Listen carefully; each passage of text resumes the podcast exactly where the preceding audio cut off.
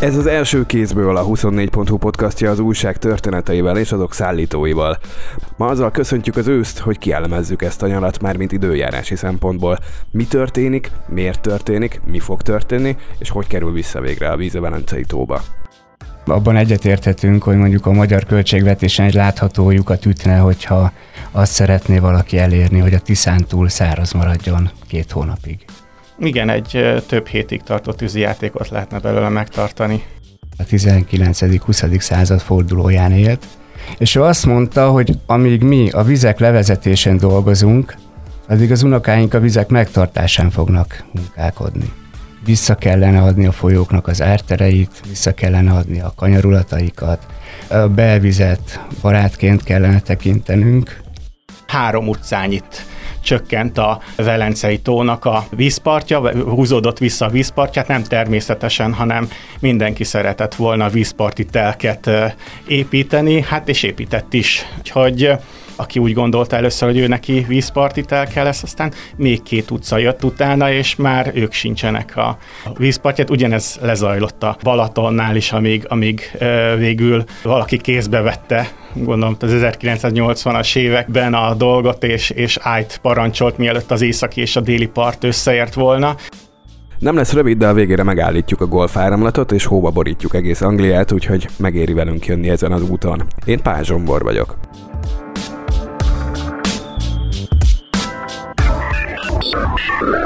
Bihari Dániellel, tudományrovatunk kékességével és Molnár László meteorológussal, a kiderül.hu munkatársával vagyunk most hármasban a stúdióban. Sziasztok! Sziasztok! Sziasztok! és némiképpen keverni fogjuk a szerepeket, mert én megpróbálok majd válaszokat is kicsikárni Dariból, aki számtalan cikket publikált ezen a nyáron, meg korábban is klíma, asszály, időjárás témákban, de ő is kérdezni fog Lászlótól, akivel szoros munkakapcsolatban vannak.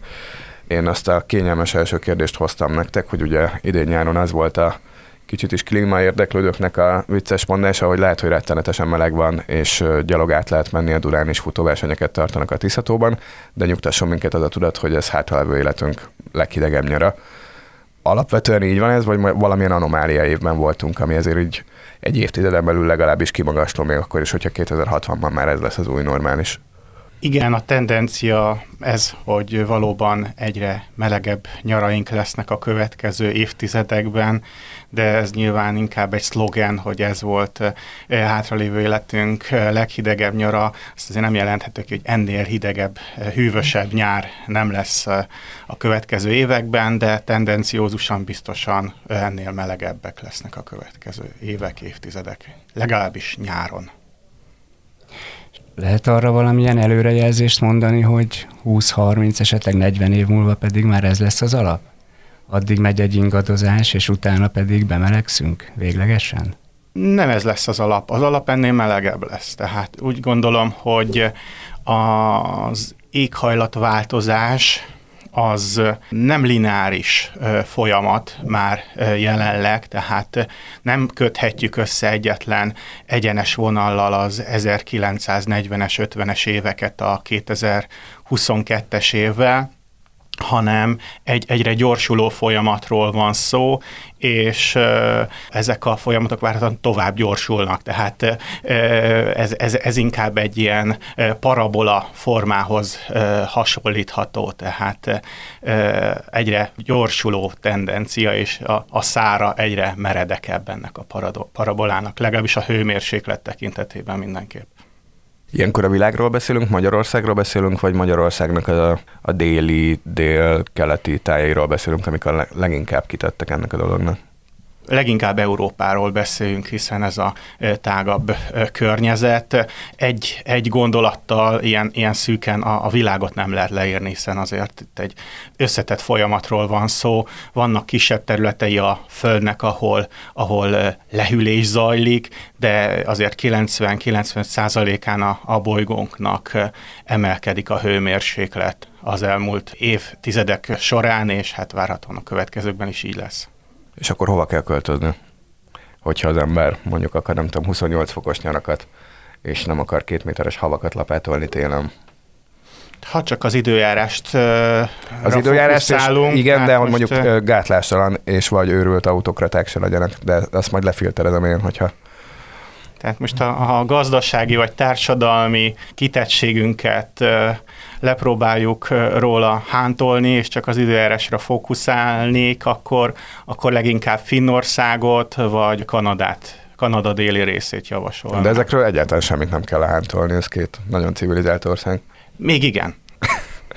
a remény lesz ennek a podcastnak az alcíme.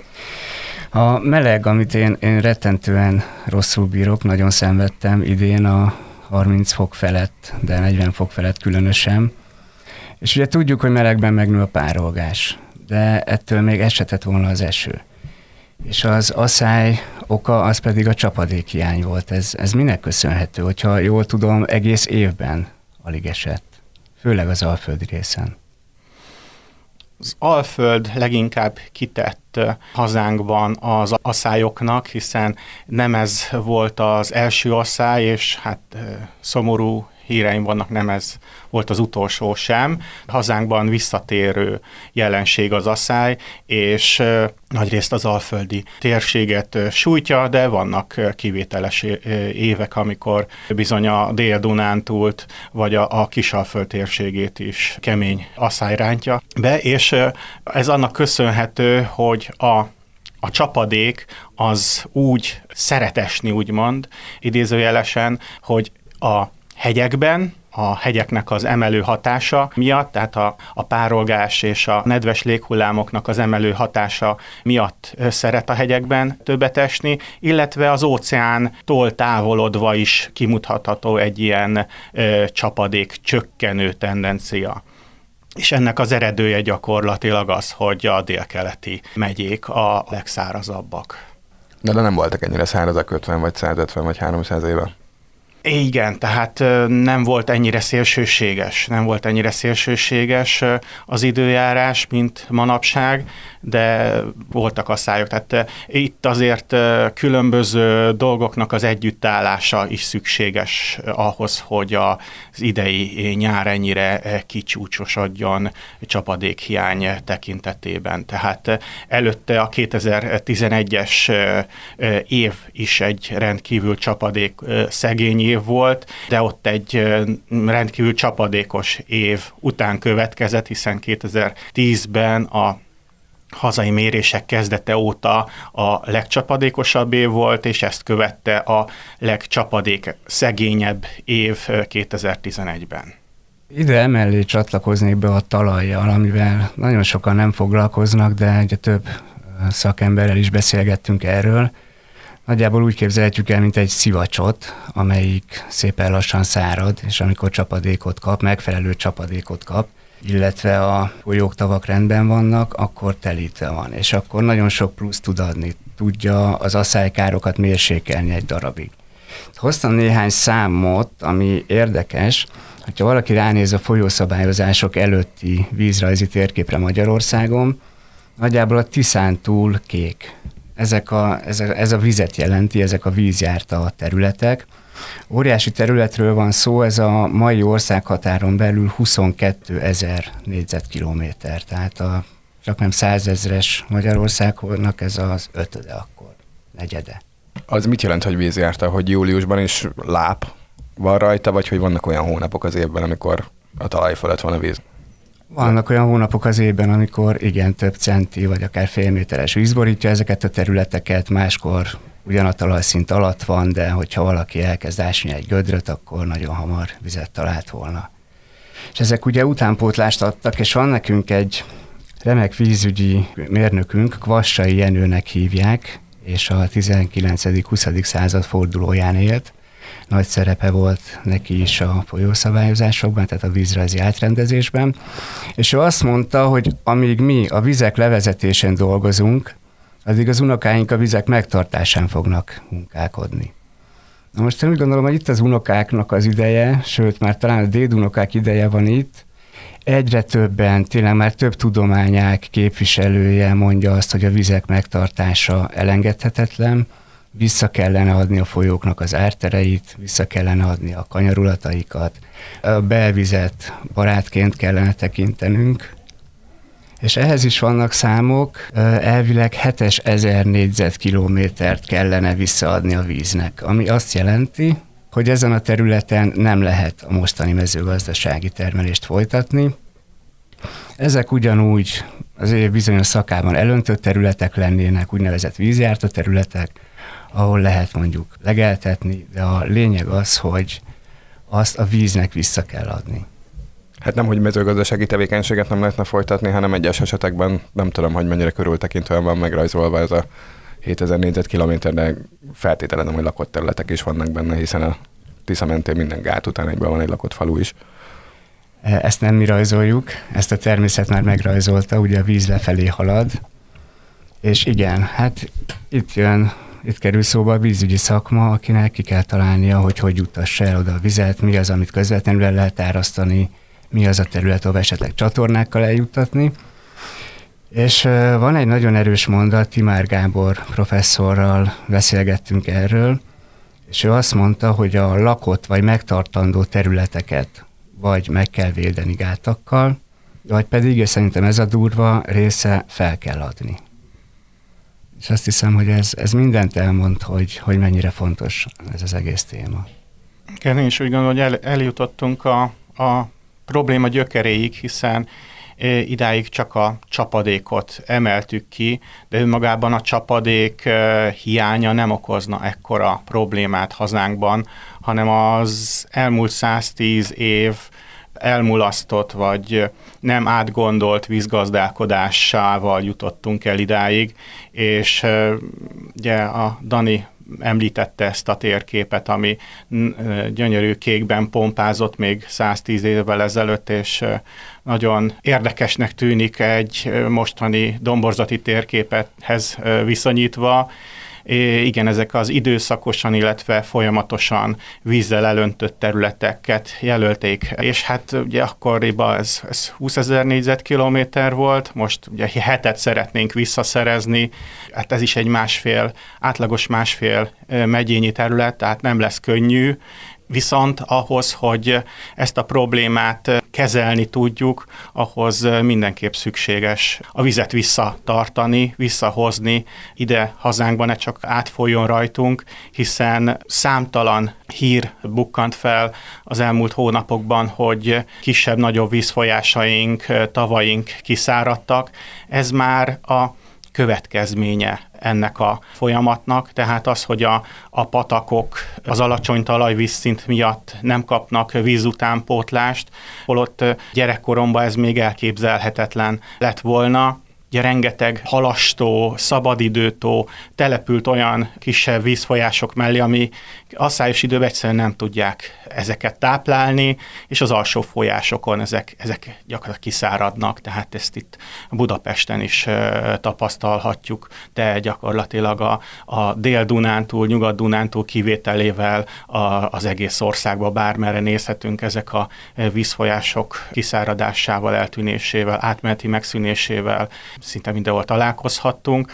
Ide sorolhatók még az engedély nélküli kutak, amikből ezer szám, tízezer szám van az országban. Ezek gyakorlatilag, mint egy pióca, kiszívják a talajból a vizet, és, és mondjuk egy hegyvidéki területről a, az alatta folyó patagba nem tud eljutni a víz, hiszen ha angol gyepet kell e, fenntartani, vagy nem mondom azt nyilván, hogy ebből medencét töltenek fel, de az öntözésre legtöbbször fölösleges öntözésre ö, fordítják ezt a, ezt a vizet, hiszen gondolom, hogy el, eljött az az idő, amikor Magyarországon is ezt, ezt meg kéne húzni egy, egy vörös vonalat, ahol kijelentjük, hogy mi az, ami valóban hasznos, és öntözni kell, és mi az, ami csak úri huncutság, és, és az angol gyepnek az öntözése, amely hát hazánkban egyáltalán nem őshonos. Ez úgy gondolom, hogy lehetne ezzel egy kicsit foglalkozni.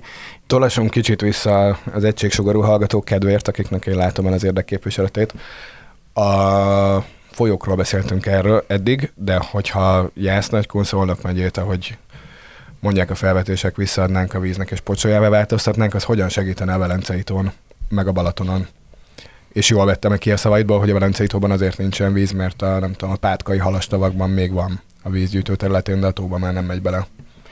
A Velencei tó kicsit elkülönül ettől, Kicsit hasonló egyébként a Balaton sorsa is, csak ott egy nagyobb és mélyebb tóról van szó némileg. Nyilván egy Gletscher-tóhoz vagy egy hegyvidéki tóhoz képest elhanyagolható még a Balaton vízmélysége is azzal a három és fél méterrel, de a Velencei tó sekélyebb, és hát a Fertőtó az még sekélyebb víz viszont a Velencei tó és a Balatonhoz képest a Fertőtótól tudtommal olyan nagy vízszint szabályozást nem történt, legalábbis az utóbbi évtizedekben, hiszen ha visszanézzük például a Velencei tónak a mikor volt a legmagasabb vízállása.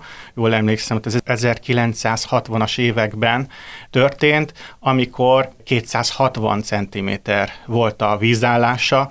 Most a maximális szabályozási magassága 170 cm.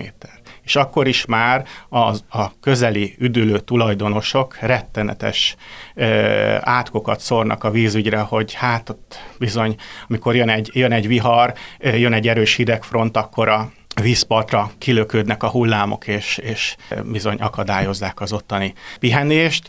Most ugye ettől messze járunk, főleg attól messze járunk, ami az 1960-as években volt, hiszen akkor 90 centivel a szabályozási szint fölött volt. Tegyük hozzá, hogy akkor még a Velencei tópartja a vasúti töltés mellett volt, és édesapám még ott vásárolta a sült keszeget, tehát ő neki még személyes emlékei is voltak. Hát az ott a három utcányit csökkent a Velencei tónak a vízpartja, húzódott vissza a vízpartját, nem természetesen, hanem mindenki szeretett volna vízparti telket építeni, hát és épített is. Úgyhogy aki úgy gondolta először, hogy ő neki vízpartitel kell lesz, aztán még két utca jött utána, és már ők sincsenek a vízpartját. Ugyanez lezajlott a Balatonnál is, amíg, amíg végül valaki kézbe vette, gondolom az 1980-as években a dolgot, és, és ájt parancsolt, mielőtt az északi és a déli part összeért volna.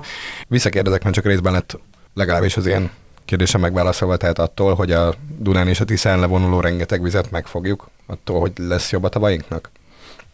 A tavainknak attól lett volna jó, hogyha nem szabályozzuk ennyire agyon őket, hanem hagyunk neki egy természetes ingadozás. Természetesen lehet ahhoz még víztározót kapcsolni, tehát én egyáltalán nem vagyok a zámolyi és a pátkai víztározó ellen, hiszen azok nem lennének már a Velencei tó valószínűleg egy kiszáradt állapotában leledzene, és csak az evezős pályánál lenne, ahol ugye ki van mélyítve a, a sporttevékenység miatt, vagy a hajózási útvonalon lenne benne víz, és máshol már mindenhol szépen lehetne száraz lábbal gyalogolni benne. Ezek segítettek, tehát valamennyire pró próbálják el, ellensúlyozni, de hát sokkal kisebb víztérfogatuk van, mint a Velencei tónak, és ráadásul szintén egy, egy asszályos területen leledzenek, tehát nem, nem tudják megmenteni ilyen helyzetben a Velencei tavat, azt a 260 centit is hagyni kéne neki, hogyha, hogyha van, mint például 2010-ben le kellett engedni, de legutóbb 2018-ban történt leengedés a Velencei tóba, mert elérte ezt a 170 cm-es vízállást, hát akkor bizony leengedtük a Dunába azt a vizet, tehát az most rettenetesen hiányzik a tóból. Igen, lehet, hogyha jól értem, akkor a, a nyugati területen a problémát a szabályozottság, az emberi beavatkozás okozza amit egyik évben tetéz a csapadék hiánya, másik évben pedig nem. Ami az Alföldön történt, az, az, az viszont maga a tragédia. Tehát ez, ez, nem tudom, példátlan ez a szárazság volt már ilyen? A meteorológiai szolgálat adatai alapján az év első hét hónapja nem volt még a mérések kezdete óta ennyire száraz az egész országot tekintve, úgyhogy igen, rendkívülinek tekinthető nem hiszem, hogy példátlan. Az egész országban bizony valószínűleg a Tiszántúlon akár példátlannak is tekinthetjük, de bizonyos területeken 2011-ben kevesebb csapadék volt.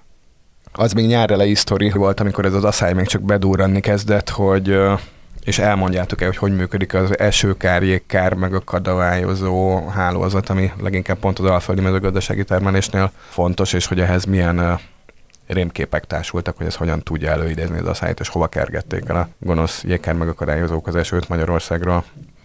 Azok, azok kedvéért, akik az igazságot várják, és várták, hogy ez a podcast elérjen a 21. percig, ahol ezt, ezt elmondjuk, fontos, hogy ironizáltam, és valójában nem emberek kergették el az esőt az Alföldről. De emberek voltak azok, akik meg fenyegették a jégkármérséklő rendszer kezelőket, hogy, hogy nem tudom, milyen csúnya dolgokat tesznek velük, és, és egy-egy állomásnak a működését szüneteltették is, ha jól tudom. Itt inkább ilyen pszichés dologról van szó, hiszen itt az emberek látva a, a kukoricának, a napraforgónak a sínylődését próbáltak valakit keresni, hogy, hogy ki lehet az oka ennek az asszálynak, amit ők még valószínűleg sosem láttak, sosem találkoztak ennyire szélsőséges időjárási viszonyokkal, és hát megtalálták a jégkármérséklők körében ezt a célpontot, és hát, hogy miről is van szó a rendszernél, ugye a jégeső az egy, az egy komoly probléma. Olyan években, amikor esik az eső, tehát idén azt hiszem az asszály kár az sokszorosára rúg a jégkárhoz képest, de bizony vannak azért olyan évek, amikor nem fukarkodik ennyire a csapadékkal az időjárás, és, és olyankor bizony a nyári fél évben jégeső is kialakul, és a, a rendszer ö, oly módon működik, hogy ezüst jodidot tartalmazó acetonoldatot égetnek el, ezáltal ez a úgynevezett jégképző magvak jutnak a légkörbe, ezeket a felhők beszívják, és amik amúgy apró részecskék a felhőkben vannak, ezáltal több apróbb részecske lesz ezekben a felhőkben, és ahelyett, hogy nagy szemű jég alakulna ki, több kisebb méretű jég fog létrejönni ezáltal, amikor elindul a zivatar felhőből, akkor van ideje kisebbé olvadni, vagy teljesen elolvadni, és vízcseppként talajt fogni. Ez a rendszer alkalmas lenne arra, hogyha ha mondjuk az lenne a, az akarat, hogy megállítsuk az esőt? alkalmas lenne, csak hát az anyagi ráfordítás lenne rettenetesen költséges, nem hiába olyan országok próbálkoznak ilyennel, mint az Egyesült Arab Emírségek, ahol gyakorlatilag a pénz nem számít, hát illetve Kínában is próbálnak, de ott az anyagi ráfordítás bizony valószínűleg kevés ehhez, bármennyire is hatalmas ország, azért egy, egy folyónak a vízgyűjtőjére csapadékot terelni, az nem igazán működőképes ötlet, tehát főleg nem gazdaságos. Tehát írtózatos anyagi ráfordítást igényelne az, hogy felhőket keltsünk, és még nagyobb anyagi ráfordítást azt, hogy felhőket oszlassunk fel. Tehát amik itt a gazdák kifogásoltak, hogy nincsenek felhők az égen, bizony itt egy kicsit bélyebben bele kell menni a tudományba ahhoz, hogy itt magyarázatot találjunk, és a, nem a jégkármérséklő rendszernek a, nem ő a hibás ezért. Tehát akkor abban egyetérthetünk, hogy mondjuk a magyar költségvetésen egy látható lyukat ütne, hogyha azt szeretné valaki elérni, hogy a Tiszán túl száraz maradjon két hónapig. Igen, egy több hétig tartó tűzijátékot lehetne belőle megtartani. Másra sincs szüksége a magyar költségvetésnek, mint egy jól látható méretű lyukra, hiszen egyébként nagyon patent módon egyben van mostanában. Amikor erről a hogy nagyot kanyarodjak vissza, amikor erről a 20 ezer négyzetkilométerről vagy 22 ezer négyzetkilométerről beszélünk, ami régen kék volt a Tisza mentén, azt tényleg egy ilyen boka magasságban vízzel elárasztott lápos legelőként képzeljen az ember, vagy azon volt valamiféle kultúr, növénytermesztés, csak történetesen ez nem a kukorica volt, ami gondolom, hogy mint hogy még nem volt itt 1500-ban, nem lehet ősi magyar kultúrnövény, tehát hogy hogy képzelje el az ember ezt a 7000 négyzetkilométert, amit visszaadunk, azt tényleg államosítani kell, hiszen értelmezhető gazdasági tevékenység nem fog rajta folyni, vagy hogyha fog, akkor azok jó és szarvasmarhacsordák lesznek? Hát azért az Alföld legalább az országnak a felét elfoglalja, és hát azért vannak nem csak az Alföldön olyan területek, amelyeket akár vissza lehetne adni a természetnek. Ugye ez egy mintaprojekt volt a Kisbalatonnak a nagyobb átétele, ezáltal a, a Balaton vízminőségének a további javítása, hogy még nagyobb szűrő alakuljon ki a, a Zalafolyó és a Balaton között, ezt a projektet azt hiszem azért nagyobban is szükséges lesz megvalósítani, hogyha tényleg szeretnénk az ügy érdekében tenni. Tehát ezt nem úgy kell elképzelni, hogy egy darab másfél megyényi összefüggő vízfelületet kell megvalósítani, tökéletes úgy is, ha kisebb, kisebb vízfelületeket hozunk létre, és ezáltal növeljük a párolgást és a talajvízszintet is ezáltal az nem is lett volna egy életszerű döntés szerintem, hogy kijelölünk másfél megyét, amik hamarosan megszűnnek. Nem bizony, és ezt a, a régi állapotot, ezt, ezt, ezt valahogy úgy kell elképzelni, ez a, ez a vízjárta, ez egy, ez egy nagyon szép és a lényegre rámutató magyar szó, hogy van, amikor igen vízborított, van, amikor nem. A magaslatok nyilván kiemelkednek, arra tudnék utalni, hogy ahol Toldi birkózott a, a nádi farkassal, így nagyjából az a környezet, és gondoljunk bele abba, hogy a török tatár veszély elől egész falvak szereztek menedéket a nádasokban, a zsombékok között, ahova az ellenség utánuk sem mert menni, mert ha valaki nem ismerte a járást, akkor ott lovastul elsüllyedt és lenyelte őt a föld. Örülök, hogy elkezdtünk toldizni, mert több mint 20 perc arra várok, hogy az ég a napmelegtől koperszik sarja képet behozhassuk valahogy ebbe az adásba. Ezek szerint akkor is volt a száj. Kössünk vissza az eleje felé, hogy amikor ugye az, az volt a nyitó kérdés, hogy a, az új normális láttuk idén, vagy valami külön kiadását a, a leendő éghajlatunknak, hogy egyébként azon kívül, hogy a háttérhatalmak, mi áll az egésznek a hátterében. Alapvetően három fontos változást emelnék ki, ami hazánk és hát Európa időjárására is komoly hatást gyakorol gondolom egyébként nem is Magyarországon, és nem is az Alföldön a legszé- volt legszélsőségesebb az időjárás a nyáron, hanem Franciaország nyugati része volt az, amely ezt leginkább megsínlette. Ott tényleg ugye 500 évről beszélnek, hogy 500 éve nem hullott ilyen kevés csapadék, hiszen az egy tradicionálisan óceáni éghajlatú terület. Mi is tanultuk általános iskolába, hogy a, a golfáramlat az, az télen fűti, nyáron hűti a kontinenst, és hát nedvességgel látja el ezáltal nyugati országok, azok óceáni éghajlattal rendelkeznek, kiegyensúlyozott a hőmérséklet. Ja, hát most az idei nyáron ezt igencsak az ellentétét tudtuk felsorolni, és hát ott az 1840-es években nem születhetett volna ilyen alkotás, hogy ég a napmeleg a kopárszik sarja, mert hogy akkoriban nem égett ki ennyire a fű, és hát ennek, mint mondottam, három fő oka van. Egyrészt a éghajlatváltozás oly módon, hogy melegszik a, itt Európában a hőmérséklet, emelkedik a hőmérséklet, és ezáltal egy olyan mellékhatást okoz, hogy a levegő több nedvességet tud magába fogadni, tehát míg korábban, ha 35 fok volt, akkor lehet, hogy kialakult zivatar, de már 37-ben nem alakul ki zivatar, mert nem éri el a kicsapódását a nedvesség, a telítettségét, és, és ezáltal ö, lesznek ugyan felhők az égen, de nem fognak csapadékot okozni.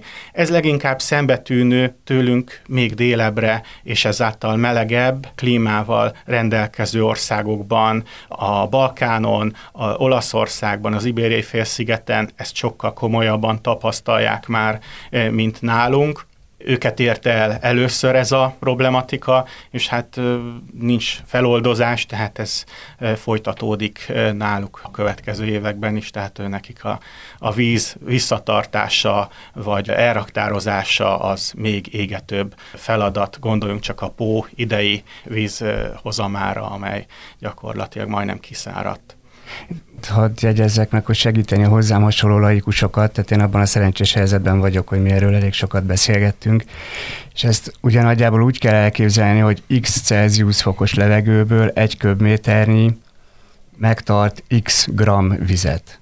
x plusz 2 Celsius fokos levegő megtart x plusz 10 gram vizet. És így kell azt érteni, ugye, hogy nincs elég nedvesség a levegőben, ami kicsapódhat. Pontosan, pontosan, jól magyaráztad. És akkor áttérnék a második folyamatra, amely ideiglenesnek tekinthető, de az idei évre komolyan rányomta a bélyegét, sőt a tavalyira is, ez az úgynevezett laninja jelenség, amely tőlünk nagyon messze zajlik, a csendes óceánnak a keleti medencéjében történik, amikor hatalmas, több millió négyzetkilométernyi területen hideg tengervíz áramlik föl, ezáltal egy negatív vízhőmérséklet alakul ki, és ez bizony csökkenti az ottani párolgást, ergo kevesebb nedvesség kerül a légkörbe, és ez nem csupán az ottani trópusi éghajlatra van negatív hatással, hanem bizony a mérsékelt égövbe is kevesebb nedvességet importálunk, úgymond, ezáltal az asszályhajlam növekszik. Olvastam olyanokat a Facebookon több helyen, hogy hol a nedvesség, hol vannak a felhők. A nedvesség adott. A földről, föld légköréből nem ment el. Az itt van valahol. Tehát valahol nagyon-nagyon esnie kell az esőnek, akkor, amikor az Alföldön a száj van. De akkor ezek szerint a levegőben mégsem volt annyi nedvesség, mint amennyit a norm, idézőjelben a normális lett volna, pont a laninja miatt. Nem az volt, hogy máshol pedig leszakadt az az eső is, ami tőlünk hiányzott bizonyára sok helyen leszakadt, hiszen olvasunk akár ezer áldozatnál is többet követelő áradásokról is, tehát ö, több nedvesség van általában a légkörben, de ez sem egy teljesen lineáris folyamat, tehát nem évről évre van több nedvesség a légkörben, és gyakorlatilag akkor ezt extrapoláljuk a következő 200 évben, akkor már gyakorlatilag víz alatt fogunk élni, mint a halak, tehát azért ennyire nem kell megijedni.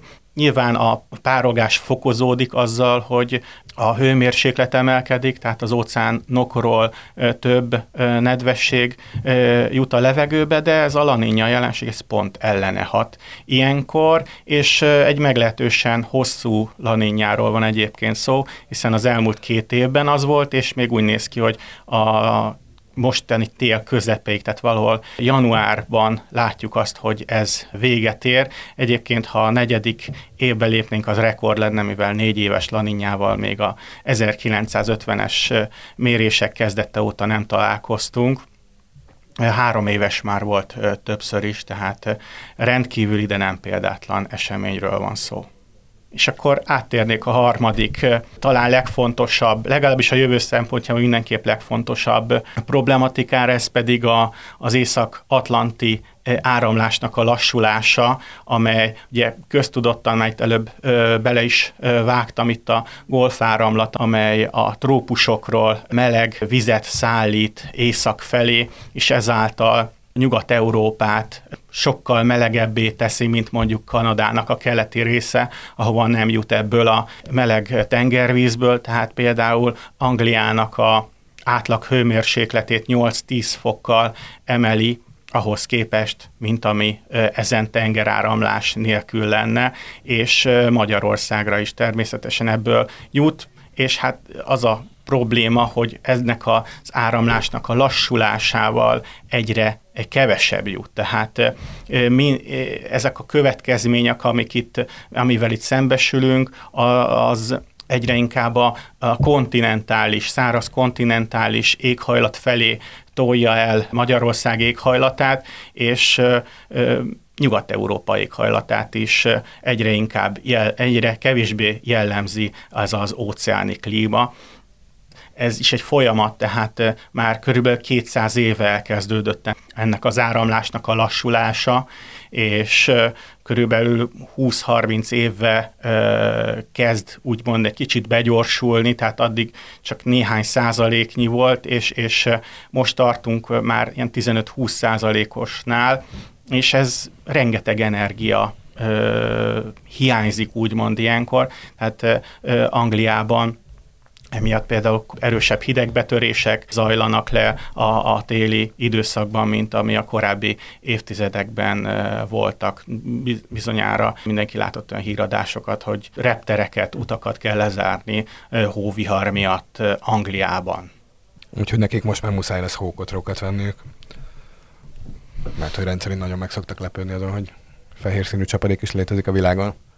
Muszáj lesz nekik ezzel a hóhelyzettel egyre inkább kezdeni valamit, hiszen ez a lassulás az éghajlatváltozásnak egy következménye, tehát nem fog megállni, és gyakorlatilag idő kérdése az, hogy mikor fog leállni ez a folyamat. Tehát vannak különböző szenáriók, akár 10-20 éven belül is további jelentős lassulás következhet be, de lehet, hogy két-háromszáz évig is eltart. Ennek a vizsgálata még nem elég kifejlett, úgymond, tehát még, még a következő évtizedekben itt még komoly vizsgálat kell történjen ahhoz, hogy konkrétabb dátumot kapjunk, amire persze a legtöbbünk nem vágyik, hiszen az abban nem sok köszönet lesz, hogyha ezt a dátumot megtudjuk, hiszen azzal egy kisebb jégkorszak következne be itt Európában. A jó hír már, ha van ebben jó hír, az az, hogy csak Londonig kell minden a gyerekemet, hogyha meg akarom mutatni neki a havat. Lassan kerekítsük le, és amikor azt mondom, hogy kerekítsük le, akkor avval nyílegyenesen fogok szembe menni a kiköszönő kérdésemmel, hogy mindketten olyan természetességgel beszéltek arról, hogy a Magyarországon belüli csapadékhelyzetnek a megoldása az lenne, hogy újra szabadabbjára engedjük a természetes vizeinket, mint hogyha ez egy teljesen kanonizált, elfogadott, tudományos és bürokratikus álláspont lenne, és már tényleg csak az lenne hátra, hogy mindenkinek, aki a Tisza 20 kilométeres körzetében él, lassan el kéne kezdeni a csomagolni. De legalábbis az én Facebook buborékomban, ahol most nem szövetségi kapitányok és virológusok vannak rengetegen, hanem vízügyi szakemberek lettek rengetegen ezen a nyáron, idézőjelben ott azért én azt olvasom ki legalábbis az ő álláspontjukból, hogy a magyar vízügyi szakma elsősorban medret kotorna, meg gigantikus öntözési rendszereket installálna az Alföldre, mint sem, hogy visszaengedje a bivajcsordákat, meg a vizeket a rétre. Mennyire tudjátok felmérni azt, hogy a, a tudomány és a döntéshozás milyen mértékben van most szinkronban? Attól függ, hogy mennyire akarjuk a problémát komplexen kezelni. Tehát, hogyha... Távol álljon tőlünk, hogy bármilyen problémát komplexen kezeljük. Ezt úgy így a döntéshozók szemszögéből próbálom nézni, hogy ők mennyire akarják a problémát komplexen kezelni, tehát az öntözéssel is lehet ideiglenesen, csak hát rengeteg ugyanúgy, mint a égeső elhárításnál, hogyha csapadékot akarunk eltenni, rengeteg eh, plusz energia, plusz pénzbefektetés szükséges. Tehát, hogyha víztározókat eh, hoznánk létre, az öntözés is sokkal egyszerűbb lenne, hiszen csak a kvassai zsilipnél az idei nyáron a Duna alacsony vízállása miatt egy egész eh, velencei tónyi mennyiséget kellett a Soroksári Dunába emelni, hogy ott ne legyen egy komoly halpusztulás, illetve az öntöző csatornákba is komoly mennyiségű víz jusson. Hát egy sokkal egyszerűbb lett volna, ha a Tiszán vagy a, a Dunán a, a téli fél évben megjelenő magasabb vízállásnál egyszerűen föltöltjük a majdan létrehozóndó víztározókat, és nyáron azokból szépen engedjük le a vizet, és, és ezáltal az öntözéshez gyakorlatilag gravitációs módon plusz energia befektetése nélkül is lehetőséget biztosítunk. A magyar vízügy a mindenkori magyar kormány döntéseit hajtja végre. Bár képes lenne elönteni az alföldet, képes lenne kiszállítani, bármire képes, amit, amit mondanak neki. Én bármilyen tudományák képviselőjével beszélgettem, én, én egyre inkább azt látom, hogy most megint egy szlogent mondanék, talán zárszónak is jó lenne, egyetértenek benne, vagy visszaadjuk az Alföld egy részét a víznek, vagy az egészet át kell adnunk a sivatagnak. És úgy tűnik, hogy a tudomány ebben egyre inkább egyetért. És nincs választás. Vagyis ez a választás. Akkor ebben engedjük útjára a hallgatókat. Laci és Dani, mind a kettőtöknek köszönöm szépen, hogy jöttetek. Mi is köszönjük. Köszönjük. És köszönöm nektek is, kedves hallgatók! Pénteken háromharmad, jövő héten ismét első kézből. Bihari Dániel kollégám és Molnár László a kiderül.hu munkatársa mellett Pázsombort hallottátok.